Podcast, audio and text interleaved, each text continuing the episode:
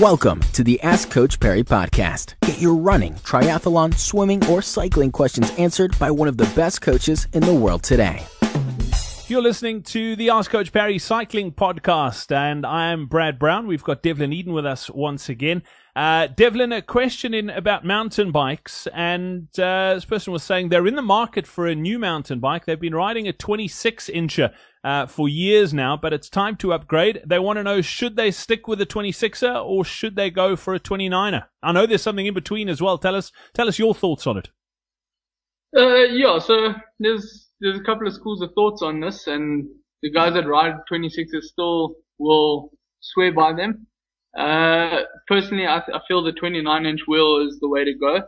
Uh, the reason why I say that is from a technical riding point of view, you find the rolling resistance on the, on, or not the rolling resistance, but the rolling distance on the, the bigger wheel just helps you to actually pick up a lot more speed, um, helps you to get over a lot of the obstacles.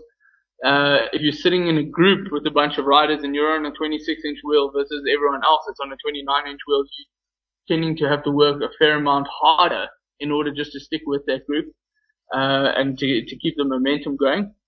The guys on the 26s will will also always argue that well a 26 inch wheel is a little bit more nimble in the the technical riding. I can I'd suggest that could be countered though with a, a proper correct bike setup, making sure that your setup on the 29er is correct and that will overcome a fair amount of the, the technical sluggishness that you might have experienced from a 29er to a 26 inch. Uh, there is the in between a 27 and a half inch or a 650B wheel that is out at the moment. Uh, again, I think that's that's something a little bit more. Personally, I would feel that's something a little bit more lean towards the professional racer that's looking for for the good in between kind of ride. But all in all, from a, a 29er point of view, I'm actually not 100% sure if there are even 26 inch bikes that are still really out on the market if you are looking at more of a high end bike as well.